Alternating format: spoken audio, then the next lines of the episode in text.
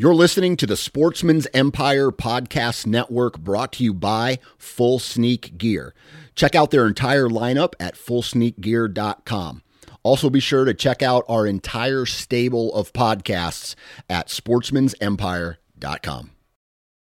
This episode is brought to you by Outdoor Class. Outdoor Class is an online video platform geared towards making you a better hunter. Watch instructional videos taught by hunting experts like Remi Warren Randy Newberg, and Cory Jacobsen. After the hunt, learn how to prepare your harvest from world class wild game chefs like Hank Shaw and Jamie Tagan. Whether it's your first year hunting or you grew up doing it, Outdoor Class will take your skills up a notch. Use code EMPIRE20 at checkout to save 20% off. Visit OutdoorClass.com to learn more. Interstate Batteries offers a wide variety of batteries for your everyday needs.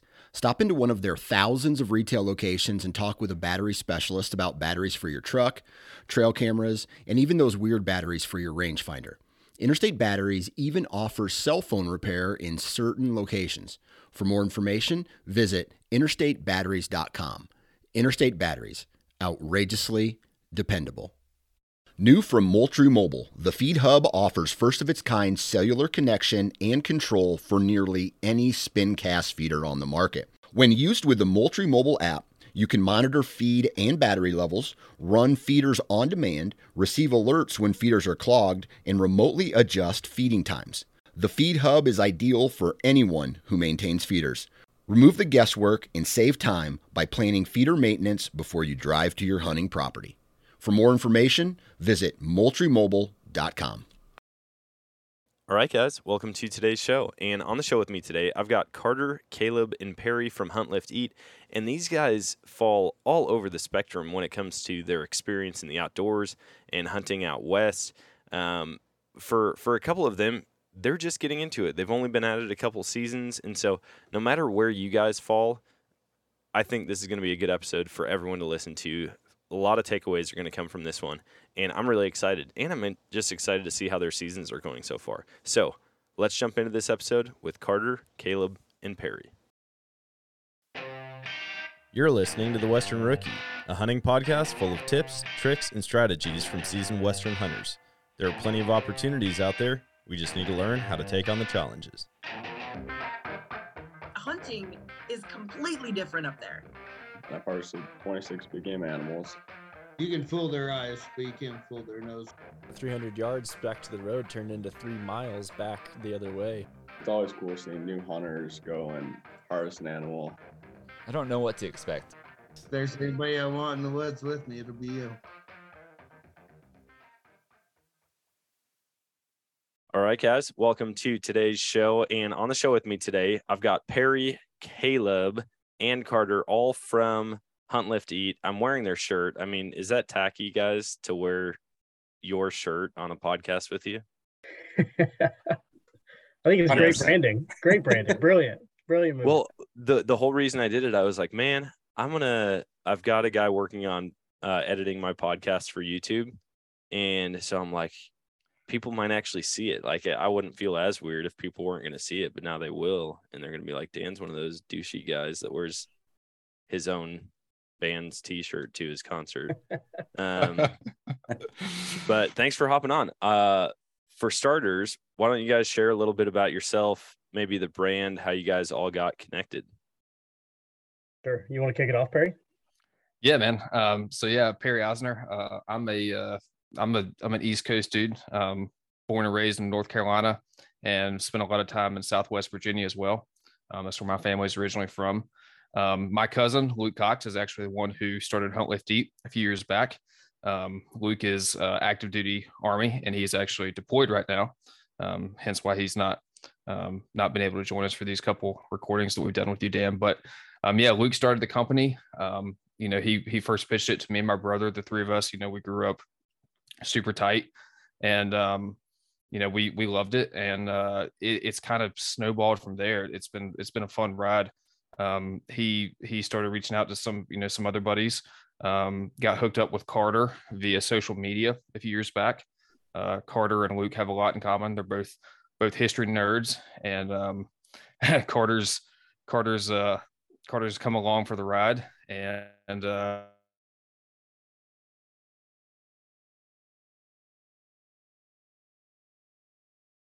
Yeah, so like Perry said, I, I met Perry through Hunt Lift Eat as well. And, uh, you know, I live in North Georgia, um, went to college here in North Georgia and live on a small farm with my wife here and uh, chase a lot of whitetail around here and have recently dipped my toes into Western hunting.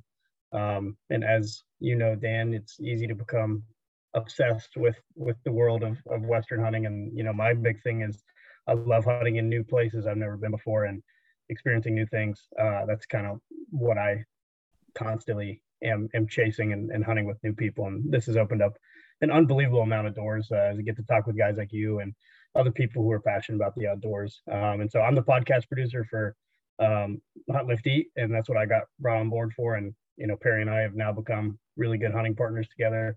And uh, Luke, once he gets his ass back stateside, uh, get to be able to hunt with him again. Hopefully this this late whitetail season. I think he'll get back in December. Um, and yeah, uh, yeah, I got brought on board with the company, and then we brought we brought our, our, our last of our trio here, Caleb, on board, and and he's with us, and he's don't let him fool you. He's honestly the most experienced out of the three of us. So. Yeah, I'm gonna pretend you never said that, so that way that bar's not that high. I'm gonna bring that bar down a little bit, man. Uh, but anyways, like Carter said, my name's Caleb Bell. I live here in Colorado. I'm actually coming to you from one of my actual day job offices in uh, good old Douglas, Wyoming. So it's a little bit different scene for me today. But yep, born and raised in Colorado. Spent a little bit of time out in California, going through college. I've hunted my entire life since the time I was six to where I am now. You know, chasing Western game, whether it's mule deer or elk, primarily bear everything and anything that Colorado has to offer. For the first time in my life, I've actually got a Colorado whitetail tag in my pocket, so that's kind of cool.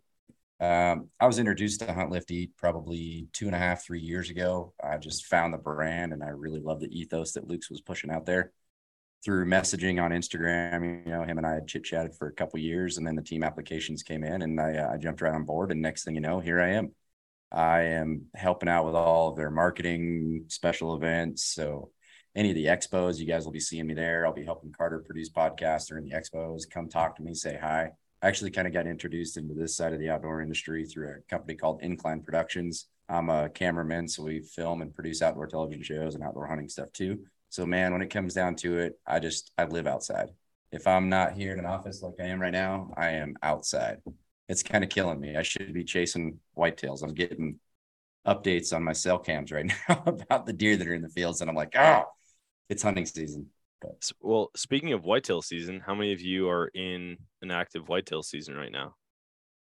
Yeah, it's it's opened up here in Georgia, Denver too, or Colorado too, and and North Carolina, right, Brady? Dang. All of us. Yeah, yeah I no, have I haven't been hunting yet though. I I don't know what I've been doing, but I haven't been outside yet. Get on it, man. I know. Well, I went to I went to Hawaii. You know, small flex there. I went axis hunting in Hawaii, which was a pretty cool way to kick off the season. But uh, I haven't been I haven't been whitetail hunting yet. How how did Hawaii go? Quieter? Yeah, Hawaii was sick. It was unbelievable. it was. Did you get a was, deer? I did. Yeah, I I got a nice axis buck. Uh, it was a crazy crazy hunt, man. I I reconnected with a buddy from college, and he was like, "You want to go?" And I was like, "I am a high school teacher. I like I don't think I can go." And he's like, "No, it's actually like pretty affordable." I was like, all right, let's look at it. And uh, it was. I mean, the expensive part is just getting out there and, you know, we did it unguided and, uh, you know, much like you, you guys, I would imagine we're, we're happy to sleep wherever. Uh, doesn't need to be the Four Seasons Hotel. So uh, no problem there. And uh, I mean, yeah, we just got to chase these things and it was the craziest. I felt like I was hunting on Mars. It was the craziest landscape I've ever seen. Yeah, I can imagine that'd be a wild place to actually get out and pursue game animals. Um, my wife really wants to go to Hawaii for our tenure, and I was like, "Sweet, I'm gonna." Yeah. I started researching all the different things I could hunt, fish. I really want to go spearfish. Like that's that yeah. moved its way pretty high on my bucket list, and I feel like that'd be a lot of fun. But I'm like, dude, I'll get her some Malibu and Coke, set her on the beach, and I'll go hunt and fish. Yep. It sounds like a 100%. perfect trip. Yeah, let's talk. Let's let's talk details because when it got hot during the middle part of the day, we would go spear fishing in the Pacific, and uh, you know, take a couple beers down the beach, and then saunter back and go hunt for the afternoon. And you know, there's there's black buck, there's axis, there's all sorts of things that you can hunt. A ton of invasive species over there that you can hunt that have just run rampant. So, well, we can talk details, Dan, for sure. I'll get you squared away. I'm all about it.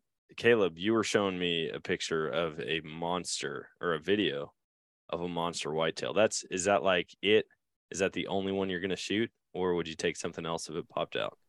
Oh, it's it's tough to say. So it's kind of cool in Colorado when you jump into the eastern side of the state, you can get a plains archery tag, which is almost a three month long season. So I started October first for archery. Um, it's got a two, it's got three one week breaks in between each month. So I can hunt all the way to the end of October. It takes like seven days off, and then all the way to the end of November, seven days off, and then all the way to the end of December thirty first. So it's kind of crazy. But what's cool about Colorado is we've got mule deer and whitetail on the eastern plains. So my tag is just a deer tag. Whichever one comes out first is the one that I get to kill. And quite frankly, I've got a mule deer that I call splits. He's on the he's on the up and up. He's going to be pushing 200. He's a he's a wicked buck. There's a 180 inch to 185 inch mainframe three by five. That's another mule deer that I'm kind of tweening towards. And I've got another whitetail that's probably 150 plus. His name's Pancake because he looks like he ran into a freaking parked car with his face. He's got to be at least like a seven or eight year old deer. He's cool. Split brows, real good, beautiful eight point. And then that buck that showed up randomly. And like I said, I found that buck actually in 2019. I've got videos of him, but I haven't seen him yet this year. And when it comes to spending time on the ground, like I am out there every hour every minute. I got trail cams everywhere and, and I spend a lot of time with these deer. For me not to see them, I freaked out when I saw him on trail cam October 2nd. I was like, holy shenanigans. Dude, it's tough. That, that buck is a tank, and it sounds like you've got a really tough life. We all feel pretty bad for you that you have all these monster bucks to choose from. Um, you should feel really bad for me. It's it's tough. Perry, what's North Carolina been like? Have you been getting out? Yeah, man, I've uh, I've been out. Let's see, I've been out every weekend the past three weeks. Um, North Carolina's season opened up back in mid September, and Virginia opened up first of archery. So those are the two states I hunt primarily in. Um, I've had a ton of really close encounters. Um, hunted a couple new properties this year here in North Carolina. Um, haven't haven't killed any deer yet, but it, it was uh it was cool. I kind of I kind of got to to cross one off the bucket list. One of the properties that I hunt here in North Carolina is kind of in the Piedmont of the state. Um, it's on a big a big river system, and there's some big um, kind of some big bottom land floodplain type areas down there, and it's it's got a lot of uh, feral hogs actually. And so I went out um, a couple weeks ago for a for a Friday evening sit after work, and um, didn't see any deer, but ended up seeing about a dozen a dozen or more feral hogs, and uh, ended up smoking one at about 30 yards um, with my bow, which is actually only my my second bow kill ever. I'm, I'm a pretty uh, pretty new bow hunter, so that was it was cool, man. It was a it was not what I was expecting. I went out. It was started as a deer hunt, but it quickly changed to a to a hog hunt. Was able to stick a pig, so that was fun. That's awesome. I I feel like anytime you're out hunting and a coyote or a pig walks through, it immediately turns into a coyote or a pig hunt. Like it doesn't matter what you've got a tag for. For some reason, like predators and uh like pests, problem species, they're just fun to hunt. And I, yeah, I'll give up a full night of whitetail hunting just to shoot a couple coyotes. For sure, it's like you say, they're considered a nuisance. Uh, you know, here there's there's no season, no you know, no bag limit, no nothing, and and this property, you know, it's it's actually a uh, it's a land trust that owns the property, and they do this this little lottery deal where you, you sign up to be a member and you get you get put in for some lottery entries and I, I, was able to draw this property and going into it I knew there were pigs out there but like I said I went in trying to kill a deer was uh was pushing my way through this really thick nasty bottomland stuff and ended up having a huge pig come up like 10 yards on me and I, I just heard something behind me turn around just saw this big massive black shape and I was like holy shit that's a pig and uh kind of caught me off guard but um yeah, like I said, ended up seeing a bunch more hogs that night and was able to put one down. So that it was fun. That's sweet. What what's the whitetail rut situation in each of your states? Because I know there's like a big chunk of the country where beginning of November, late October, maybe even into mid November is like the whitetail rut. I didn't realize how different it was as you get out like towards the coast or even deeper into the south. So when does the whitetail rut really kick off for you guys? Yeah, I'll I'll start for me. Most of my hunting is in is in the mountains of um, Virginia, North Carolina, or or the Piedmont of North Carolina through through this land trust and some of their properties. Um, you are right. Uh, as you as you move further east and and south, um, those rut seasons do get pushed back. For me, it's typically that kind of standard. Um, you know, they really they've they've really started scraping. Been seeing a ton of scrapes and rubs out there right now. The past past couple of weeks, they've really started doing that, picking it up and you know we really start to get into that pre-rut um, behavior pretty soon here and expect to be in kind of full full rut mode um, come come early to, to mid-november. And so that's that's generally kind of what it looks like for me. Yeah georgia's kind of complicated too which i didn't really realize. I thought it was going to be more of a kind of a blanket set of dates. Um, but georgia dnr does a good job putting out uh, they put out a, a rut map which is I think they spent every dollar they had on this map, interactive map on their website. it's it's like the only thing that functions on that website. But like if you go all the way to the coast, like where the barrier islands are, uh, they have the rut happening. They say it's going to happen uh, October 13th through the 19th. So like it's here, right? And there's some cool quota hunts that you can put in for down there um, and on some of the barrier islands like Sapelo Island, where they you have to take a ferry across, and no one really lives over there, but it's a big uh, controlled hunt. But up here where I live, uh, we're going to be looking at like November 10th to the 16th, and then I hunt up in the mountains a little further north uh, where I went to school.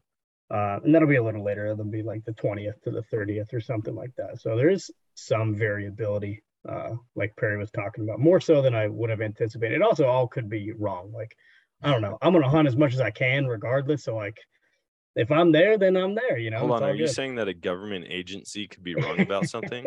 no kidding. It's just like we haven't had any rain for like 50 years here, and I planted all these food plots. Hasn't rained since the day I planted them. A freaking hurricane came, and I was supposed to get 10 days of rain and zero rain. It's like a meteorologist is like the highest paid gambler in the world and uh you know no rain so like yeah yeah yeah i'm with you you got to be in the woods to kill something you know yeah that's that's awesome uh caleb what about for you have you started seeing rutting activity or when can you expect to yeah, so it's a we're definitely starting to see the pre-rut stuff here, which it's it's kind of unique for like I said I'm at because I deal with mule deer and whitetail all within a five mile range of my house, so it's kind of cool. Um, the whitetail, I'm starting to see a lot of pre-rut activity. Bucks are starting to split up, starting to push does. They're getting a little more postured up. So I'd look at seeing that rut really starting to kick off here in the next two weeks. Um, usually I see it get really aggressive around that first week in November. And that's when I start picking up broken horns and stuff off the road and, and find stuff like that. So they're pretty feisty right around that time.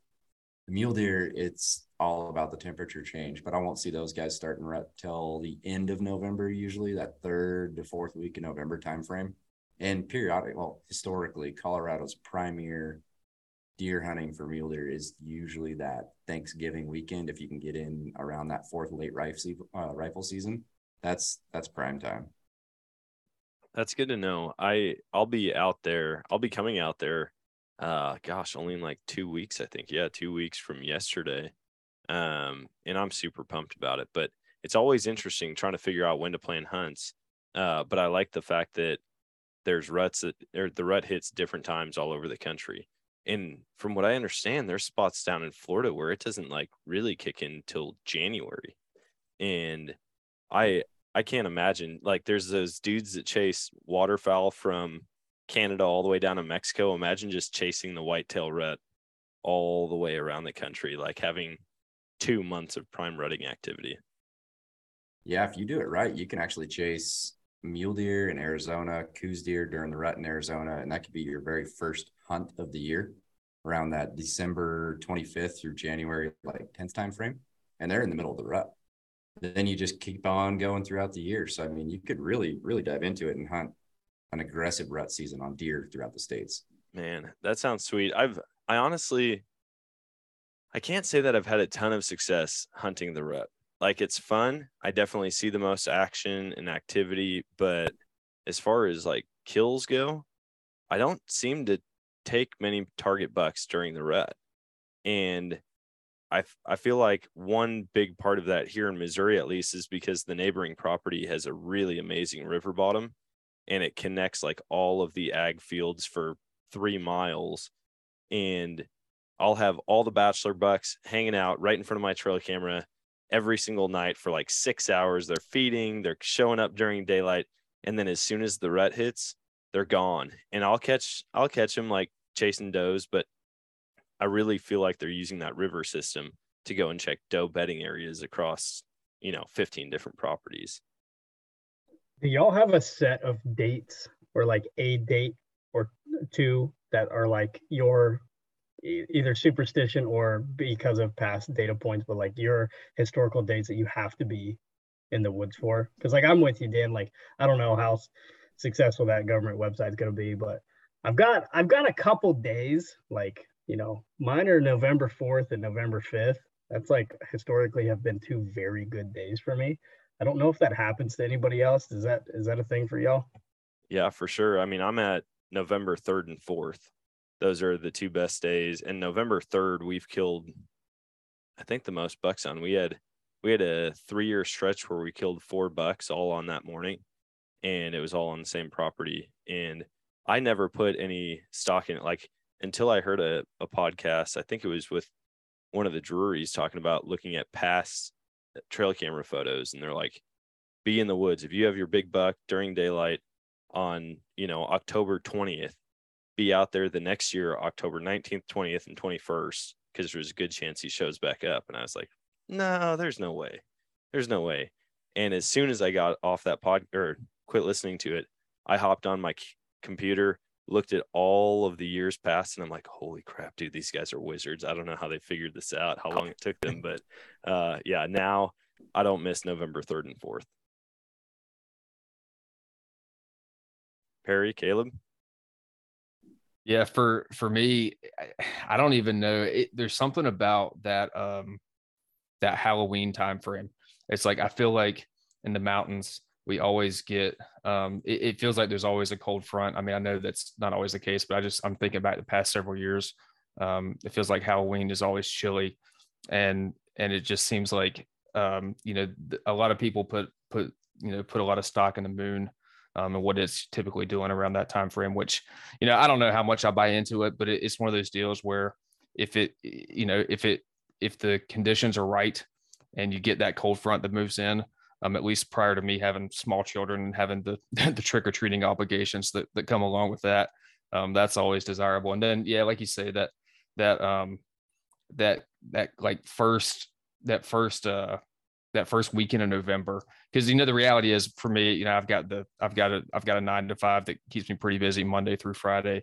Um, but that first Saturday in November is al- always the target day. And then honestly man Thanksgiving you know Thanksgiving has just been a family tradition of ours on the farm.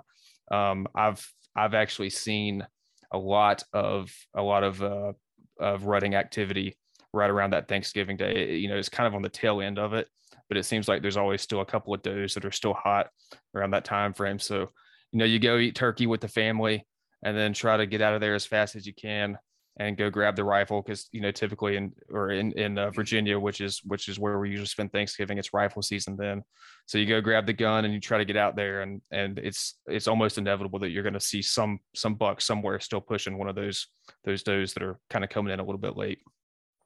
Thanksgiving is such a great day to hunt because like you're just Oh, yeah. completely stuffed.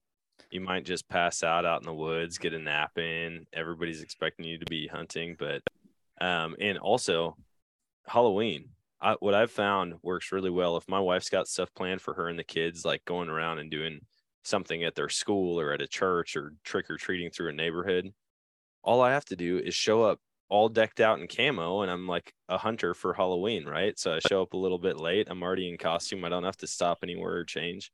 Yep. My my daughter asked me that just the other night. She's like, "Daddy, what are you going to be for Halloween?" I said, "I'm going to be the same thing I am every year, a deer hunter." Straight killer. Yeah. That's good. Oh, that's funny, man. For me, it's always been uh, August 15th through December 31st, every day in there that ends with a Y. So there's really nothing in, in particular that's important. no, uh, I think one of my favorite days, and I think I'm just a little bit more particular about it, September 18th. Uh, that's one of those days that's always going to be now stuck forever in my head, and I'll hunt September 18th every time because I killed that giant bull over there. So it's kind of stuck in my brain after that.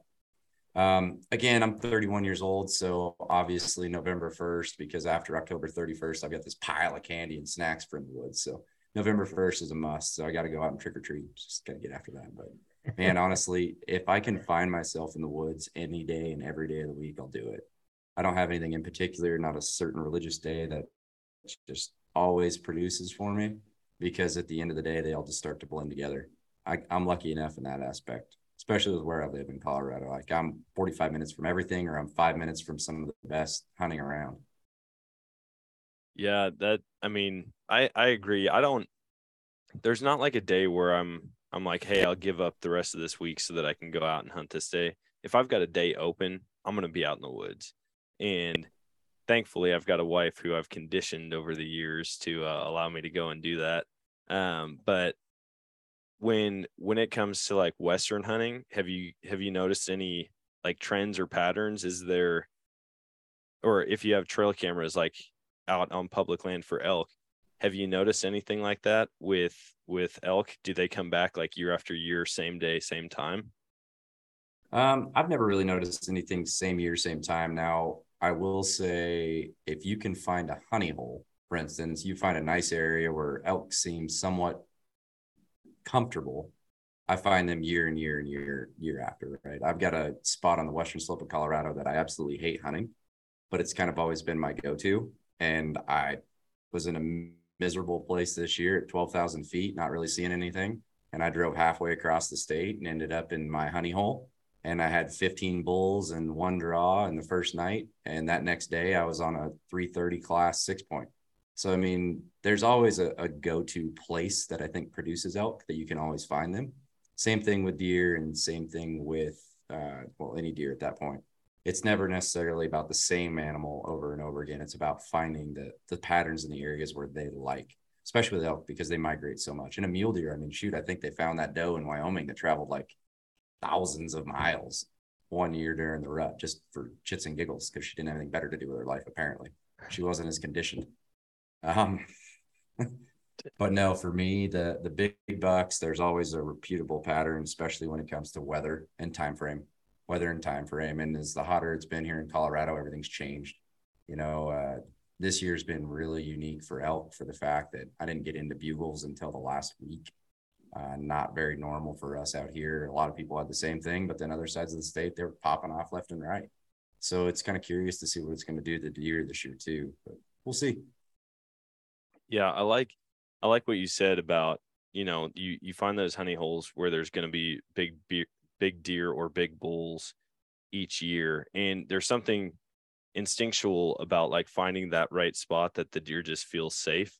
Um, and when you kill a bull, that you know that might be his bed, like out on a point with his back, like with the wind coming over his back. Every every animal out there like has that same instinct or that same sense where it's like hey this is just a safe spot. And that's one thing we learned out in colorado uh hunting elk like we found big bulls in this one area and we just knew like hey we're going to come back here next year and hopefully we'll get on one. And now we hunt we like try to branch out throughout the week. And then as we get closer to the end of season we're like okay we know we can go back here and kill a bull. Let's go ahead and and, and dive in now. But I feel like trying to find more and more of those places instead of relying on only one is where where we spend a good chunk of our time knowing that we'll come in last day or second to last day and get something. Same here, man. It's trying to branch out and finding new hunting areas in Colorado that just aren't overpressured is tough. You know, we're one of the most sought after hunting states in the United States, in my opinion. And it's just one of those things that it's hard to get away from other hunters. But when you find the place and you dive into it year and year and again, you you end up learning the pattern of the elk or pattern of the deer that go through there. Um, I, I, think a great example of this is I posted some pictures a couple weeks ago, I think, of some mule deer beds that I found on a hillside. People don't realize like those mule deer beds might have been around for a century. There might have been a thousand different bucks that have called that bed home, but that bed has been ingrained in their genetics and just ingrained throughout that entire species in that area so it's not about finding the same buck year after year. It's about finding that area where it produces deer year after year. Same thing with the elk. I got lucky, you know. Um, I killed that bull less than half a mile from where I found him the year before. Every now and then you get lucky and that happens. Don't get me wrong, it does. But typically I see more so of a patternable area and a patternable terrain, elevation, and and type of ground. Really, that's where I, I try to focus on, especially during the season.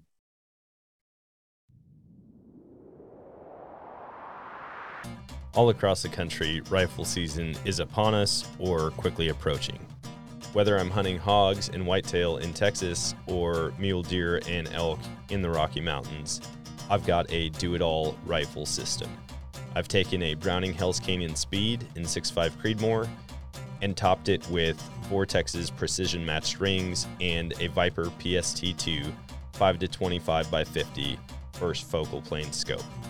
If you're looking for increased accuracy, an unmatched warranty, or just to start building your own all season rifle, check out what's new from Vortex at vortexoptics.com and head to your favorite Vortex dealer to make sure you're ready for everything fall can throw at you. Yeah, I was just gonna say I really want to test that theory, Caleb, because it, it, reminds me of a very specific encounter that Luke and I had um, last year in Colorado. Actually, we uh, I went out there and we we had um, we were chasing antelope um, in the eastern part of the state. Um, you know, relatively early season, and and it was it was exactly like you say. We we uh, we're we're walking up this this uh, this large you know kind of hillside looking for antelope, and ended up jumping up this really nice mule deer buck. And we look, I mean, we got within 60 yards of him before he jumped up and bounded off. And I, you know, dude, I've only been, you know, I've only been out to Colorado once, but I could take you right back to where that buck was bedded down. And when when we looked at it after the fact, it was those perfect conditions. He had the wind at his back, he had the thermals in his face um, as the as the sun was coming up that morning, uh, right on the side of this, um, you know, this real large kind of ridge top.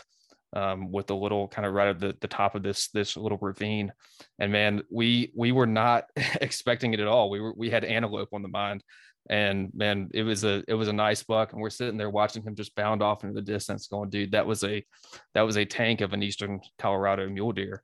And i want to put that theory to the test and go back to that spot with those same conditions and see if there's another buck bedded there. I never used to give any mind to it honestly until there was a uh, eastman's hunting episode. I don't remember how long ago it was but he was getting in on a buck and he was tucked up under some brush under some brush and he never saw the buck actually blow out. When he got in there, this buck had the brush so hollowed out that it was like a little cave. That doesn't just happen in a day. That doesn't just that's not just a place that this deer picked to go to sleep. Like this is some place that they go to repetitively because they know, like you're saying, they can have the thermals in their face, they can have uh, the sun off of them, whatever it may be. It's such a repetitive place for them to go. And then uh, the owner Incline Productions, he started talking to me about it. And I just, ever since then, I've nerded out on patterns, terrain, and where to find them consistently. And that's really what drives, in my opinion, drives your success. That and time that you can spend in the woods. Man, that's that's encouraging because we saw a lot this year. I've never gone out with my bow for mule deer, and I guess I still haven't. I took a friend of mine out on her first mule deer hunt this year, and we got into this spot. We were in like this giant horseshoe canyon, like rim rock on one side, real close to rim rock on the other, but it was more like sandy, like you could climb up it like on hands and knees almost. Um, but we watched these bucks and it was like one by one, it was like they were commuting to work and like they all worked at like one patch of trees, right? Like one at a time, they just like split off and they disappear. And we saw seven of them do that. And I'm like, dude, that's all within like 400 yards of each other. If we get over there, we could get on these bucks. But to see their beds, like once we actually walked up on them, it was exactly what you're talking about. Like you could tell it had been years and years of deer bedding in the same area. In fact, the one that she got closest to was she stalked it to 15 yards. There was this little finger of trees that came down off the ridge. And right in the middle of it, there was a path like it looks like somebody cut out a walking path in there. And we just happened to look over and see this buck spinning around and then it bedded down. And so she she crawls over to it 15 yards, gets drawn back, stands up, and even once she stood up, it was so low from all the years and all the times of getting in that bed that she could only get a shot at the back of its head. And so she had to like, well, it she held at draw and she was hoping that it would stand up and look at her, but it just turned its head from a bedded position and then full speed ahead straight from bedded. And we walked over there and I'm like, there's no way. Like I I thought 100% you were going to shoot this buck. And she's like, no, it was like down in this dip. It was like this much lower, you know, like a foot and a half lower than what I thought it would be. And yeah, when we walked over there, you could tell it was just like just like a path or like a cattle trail where you know a thousand footprints have now dug a trench through the valley. That's what this little bed looked like. And if anybody out there is ever like questioning these things, I, I advise you to find one in the middle of the day when it's hot out and sit in it. That was the best nap I think I've had this entire season because that that dirt had to be like 15 degrees colder than everywhere else around it in the shade. But when you really dive into it, I mean, these are giant furry animals wandering around all day. They don't want to be hot. They're just like us. And the way the weather is here in Colorado, I don't know how it is going out east and stuff for you guys, but it's been so warm that that cool dirt, that little patch of dirt, that little patch of heaven for these guys is it's where they go. It's where you can find them at. Same thing too on the walking paths. Carter, do you see a lot of that down south? Do you see a lot of really heavy walking paths and, and corridors that they consistently travel through? Yeah, I mean you'll see the you'll see the heavily traveled corridors and paths for sure. I think the difference is there's a lot less traipsing around looking for animals and more you're hunting, you know, bedding areas and where you think they're going to be based on, you know, a, a number of different factors rather than, you know, my experience in Wyoming, it's like, oh, those are the Bighorn Mountains. Go find a deer somewhere in there, right? Whereas like here, it's like, oh, I have 65 acres. You know, I got to be smart about this. I'm I'm not going to be stomping around looking for you know that that kind of stuff. Like i'm trying to avoid bedding areas and catch them going to and from those bedding areas. Um, but when we were in the bighorns we we came across a, a mule deer bed and i was like uh, i'd never seen one before and i knew without a shadow of a doubt that's exactly what it was when i saw it just based on what you've already described. So yeah you'll still see those travel areas for sure it's a great place to you know you want to put them in that highway right there it's a great place to to put a hang on stand um, but I try to stay away from those those bedding areas, especially now early season and until it's until it's game time and I'm I'm feeling froggy and trying to close that gap a little bit. I've heard of guys that have really good success actually getting as close to those bedding areas as they can. Yep. And there's one guy in particular, I can't remember his name, but he was on the Wired to Hunt podcast. I don't know, a year and a half ago is when I heard it. I think it was be long before that that he was on. But he he goes in with his saddle system and he will get to 40 yards on a bedded buck and he'll like climb up the tree in his saddle quiet as can be. He's like it doesn't matter how long it takes me. Um, and he does it on public land and waits for that buck to stand up. And i'm like you're a psychopath. Like how do you how do you get away with that uh, but he also mentions that on public land he watches all these guys hoofing it like two, three miles back in there. And he's like, I'll set up within a couple hundred yards of the truck. And it's amazing how much pressure going back just funnels those deer right back around to where they're within sight of the parking lot. And nobody focuses focuses on that. They think they have to get as far back in as possible in the nastiest stuff. And the deer have learned that over years on public land. Yeah, I've actually heard Caleb talk about that he's like, don't forget about the couple hundred yards from the trailhead because you know there could be a nice buck or a nice bull down in there. I'm like, it makes sense. Like everybody, you know, you're all gun ho when you get to the trailhead and everybody goes storming off, and it could be a bit discouraging if you've hunted public out west with a bunch of folks trying to accomplish the same thing you are. And I've heard Caleb say multiple times, don't forget, you know, look down that draw that you're walking past, you know, Oh yeah. Well, it's just one of those things, right? Like the the hunting industry as a whole, it's it's got this new fad where everybody's got to be a backpack hunter, right? So let's drive as far in as we can. Let's hike our asses off, sweat to death. Uh, let's pack 40 pounds on our back and then filter our water for the next 45 days, eating $12 repeat or peak refuels, right? That's a fad nowadays, right? It's, there's no so many people that do it, and I'm guilty of it. I love it. But because of that, there's so much pressure in areas that you don't normally see pressure that the closer to the roads, more populated trails, uh, city limits, areas that nobody really wants to hunt now because they want to walk 12 miles. You're seeing a lot of big deer. There was a giant one killed in Colorado last year. Uh, yeah, it was last year. There's a buck that used to hang out next to the cemetery, and he's like a 280 inch muley. And somebody sat on a piece of public land that was like 60 yards wide by 100 yards long that they could get access into and smoke that buck on public land. it, it happens. But I mean, it's just one of those things, right? You don't pass up deer or elk or any animal to find another animal. Yeah. Simple no, as that. I 100% agree with that. We we've seen that now out in Colorado a bunch. We saw it on this mule deer hunt. We we were actually way back in there. Didn't realize that we could actually drive a vehicle basically the 4 miles that we hiked back in there. And people were just driving by left and right and they're like, "Oh yeah, there's people up on top. They get sedans all the way up there like two-wheel drive." and we're like, "Oh, perfect. Yeah, now we have to hike 4 right. miles back to See the in a couple hours." yeah. Right. And uh, we we talked to a couple different people. we talked to a couple different people, and they're like, "Oh man, yeah, we were just parked down by the lake, the lake that we had parked at." And they're like, "Oh yeah, there was just a buck hanging out right there as we were fly fishing."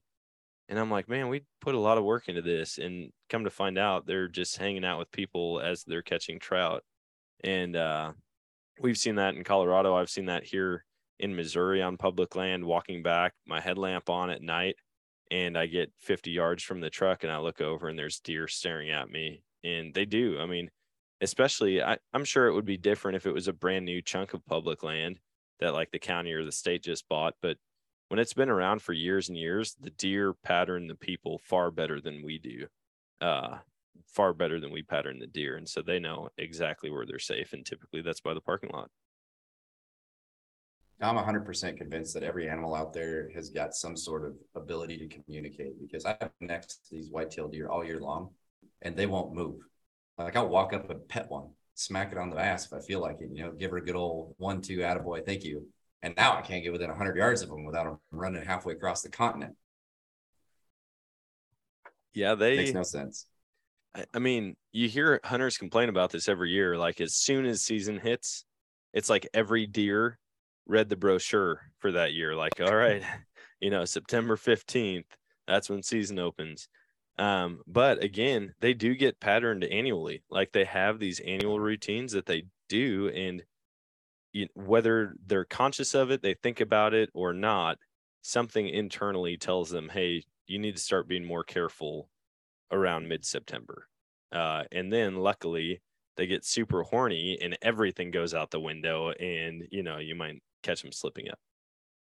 Unless as a non-resident, I mean, you're put into that box of those those dates. You got a window that you gotta. Yep. I mean, that's it. That's all you have to work with. So, like when you're deciding what dates to be out there to chase mule deer, like maybe that season's only 15 days long, and you you got to make it work, man. Come hell or high water, or whatever the weather has to be, or whatever the deer are working with. That's that's what you have to deal with for sure. Do you guys do you guys find yourself ever just on a roll or in a slump where it's like you start out the year strong and you just have that feeling or you end up like connecting with so many big animals or vice versa where you have a rough start to the season and then you like hardly fill any or any freezer space with meat?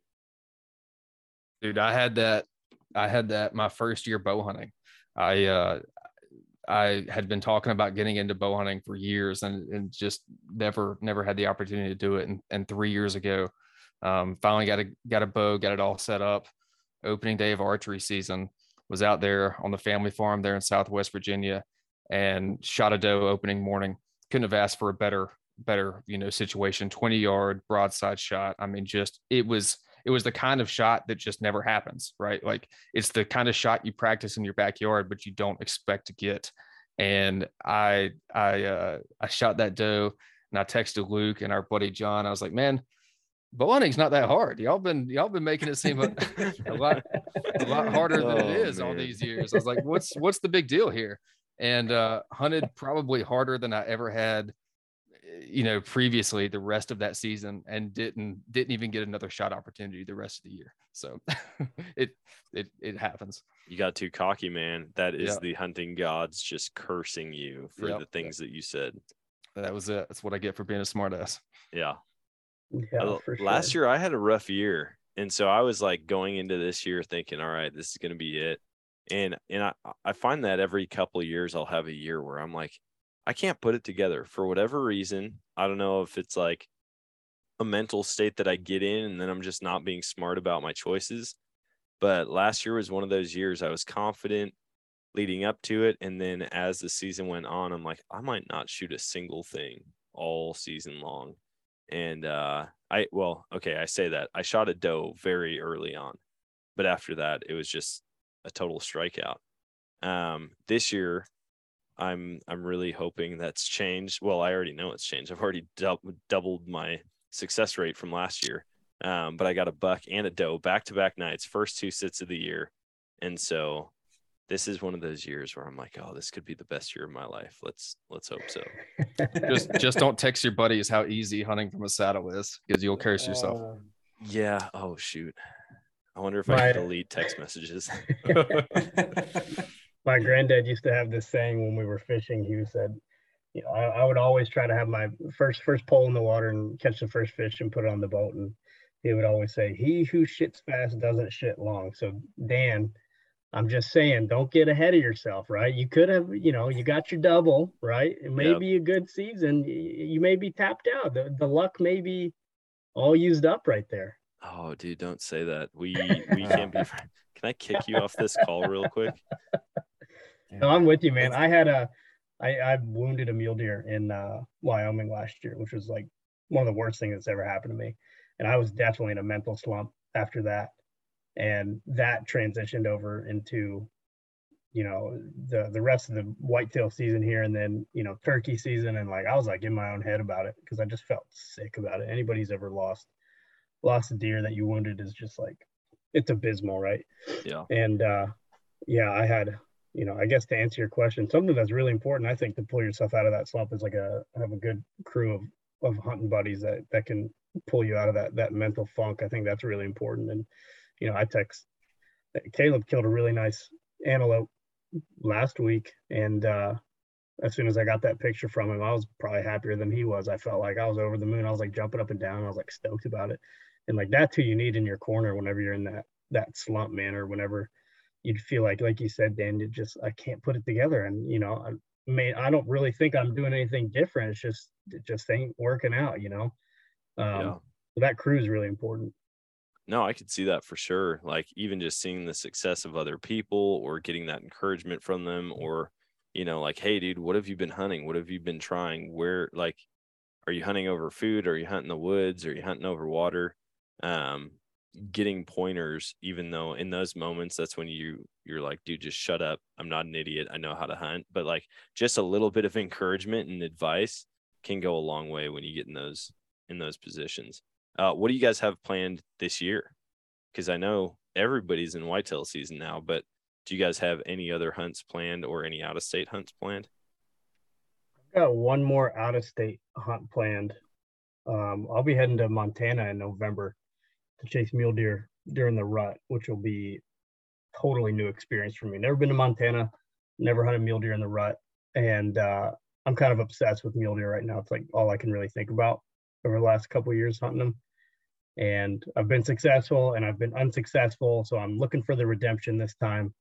And uh, I'm actually hoping Caleb and I will get to meet face to face for the first time, which is a weird sentence.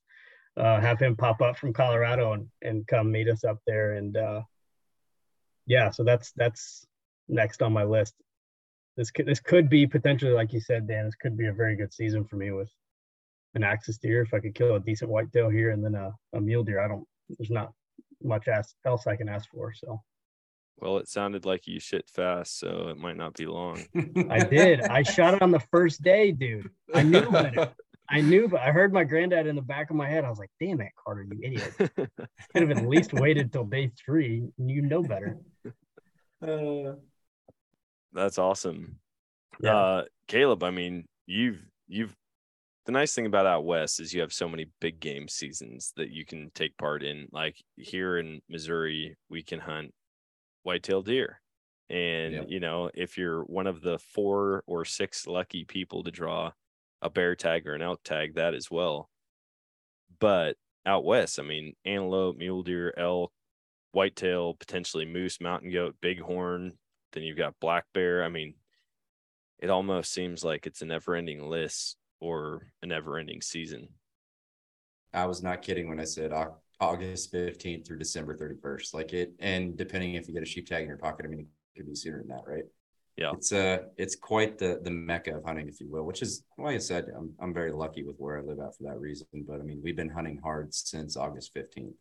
Uh archery antelope, straight into archery elk, archery deer, straight into uh first rifle season antelope, which uh doubled down actually. Me and my buddy we shot our bucks opening morning which was awesome, right? Like I, I hate antelope with a passion. I've they're like the bane of my existence.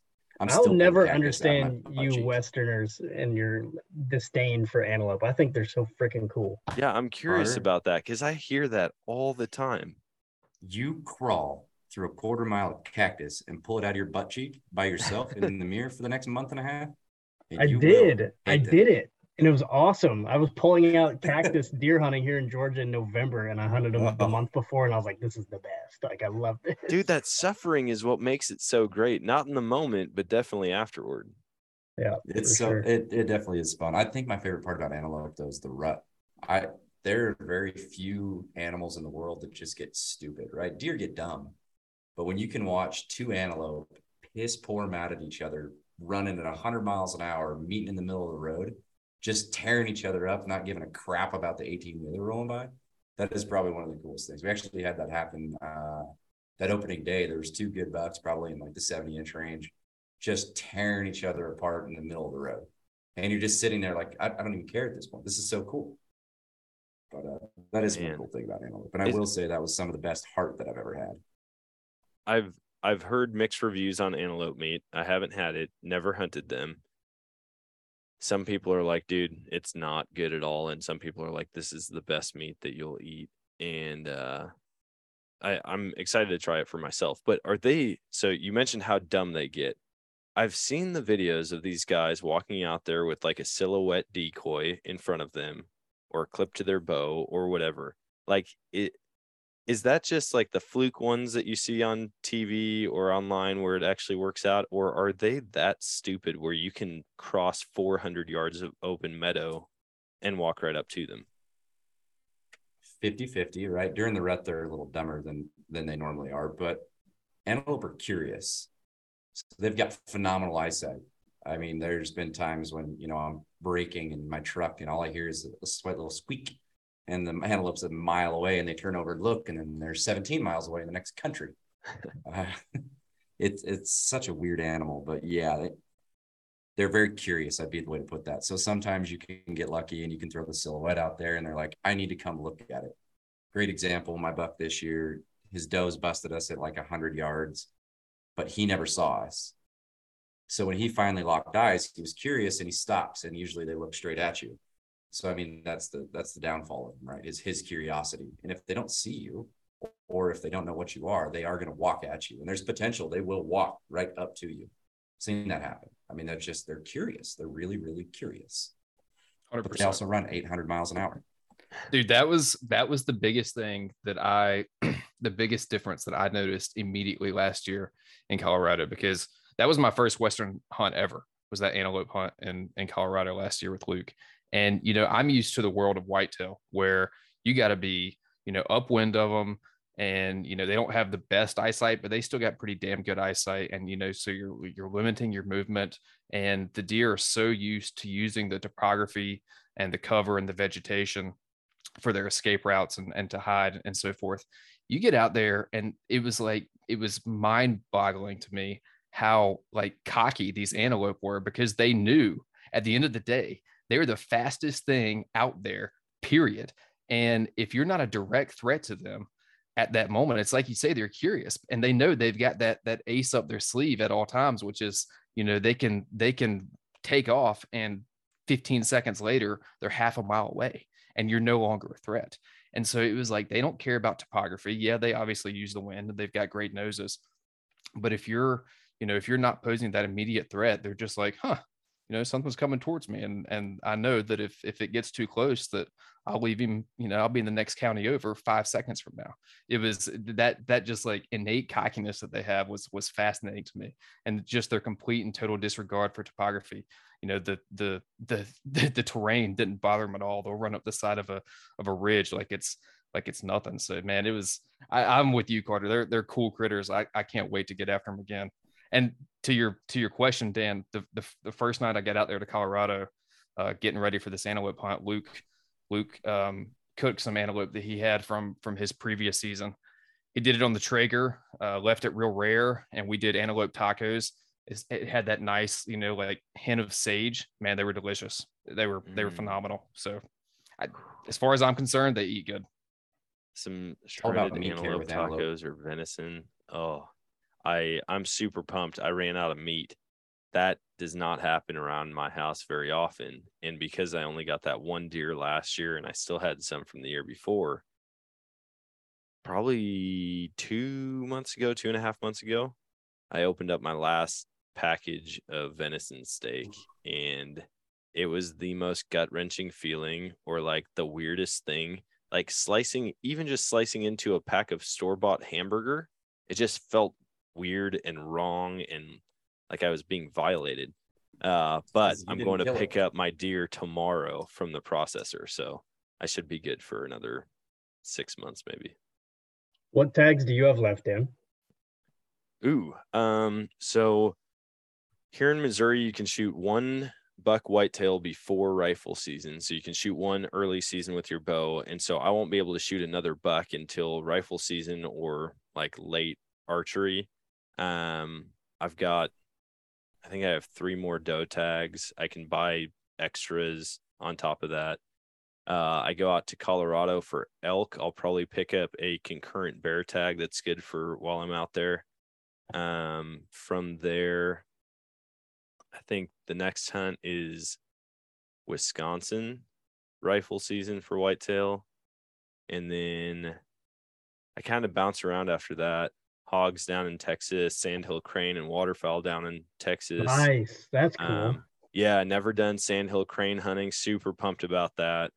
Um, and let's see, I think late, no, early December actually. So in between Wisconsin and Texas, I'm gonna go out and try to get a mountain lion again. Um, nice. my buddy out there, he's like, dude, just keep coming back, man. Like we'll try to get on one. Last year, we didn't get any snow, which makes it very difficult to find fresh tracks. Um, but he's like, dude, late November, early December, there should be snow somewhere in a week time frame. So, um, let's see. I got invited down to Florida to hunt pythons and iguanas. Um, so uh, we're actually heading down there tomorrow. We're gonna head down to Florida tomorrow, not for that, but we're gonna go do some like hurricane disaster relief stuff um, but hoping to connect with with that guy who invited me down there and uh, try some of that. And then yeah, we'll see from there. Uh, my 10 year anniversary is coming up though, so I might have to plan a Hawaii trip and uh, get out there and spearfish and axis and pig and goat and literally whatever they give tags out for.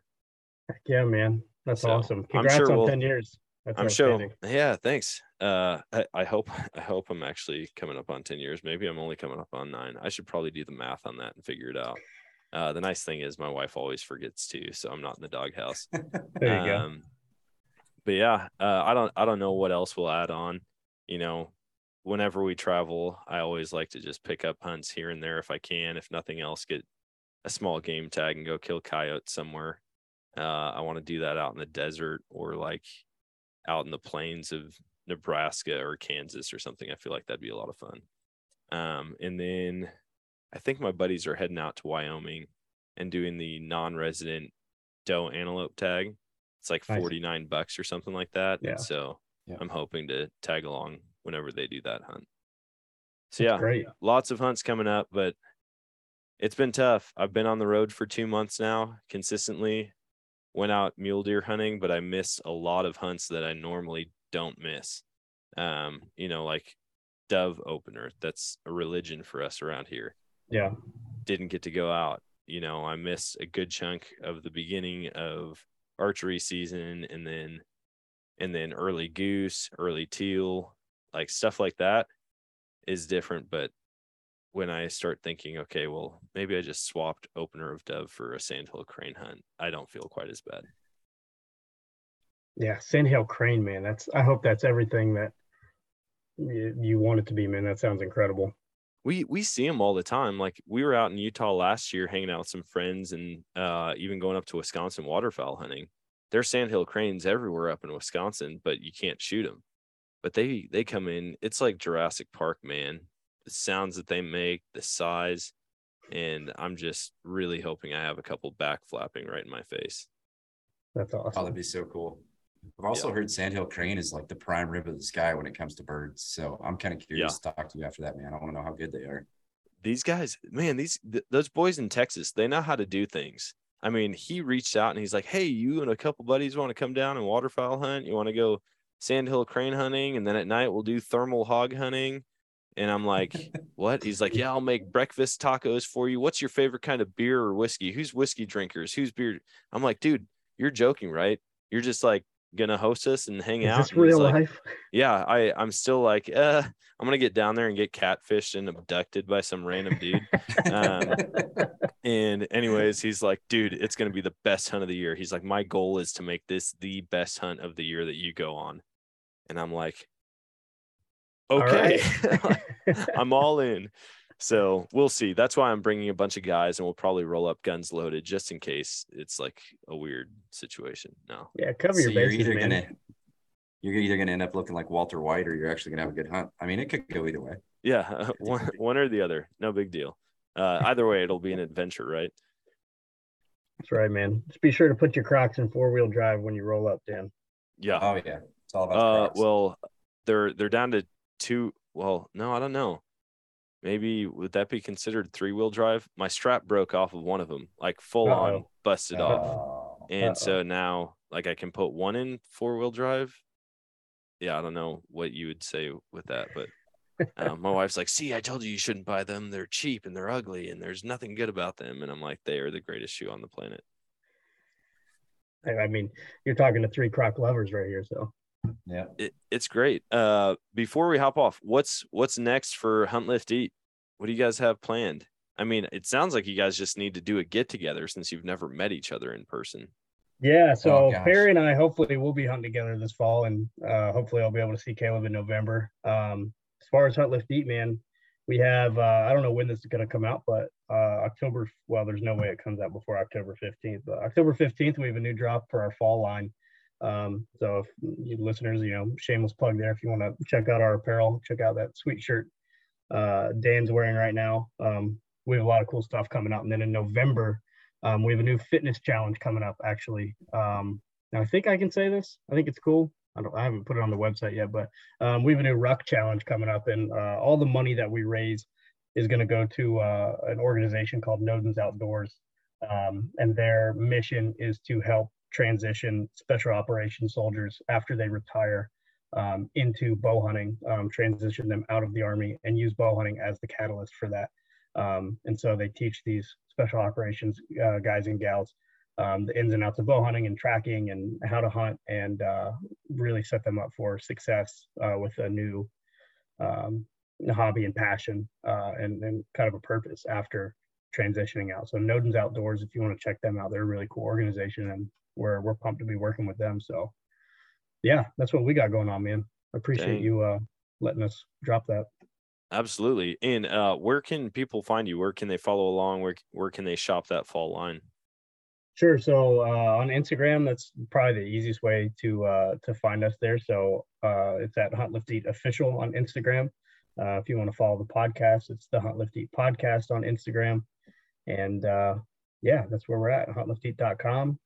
Check it out. We got some sick stuff and a cool mission. So yeah, I appreciate it.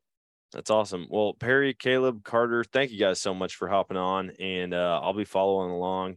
Caleb, I, do you, okay. This is one question I had earlier, and I totally forgot I was going to ask it. Do you guys do any type of competition among you among yourselves for like hunting season?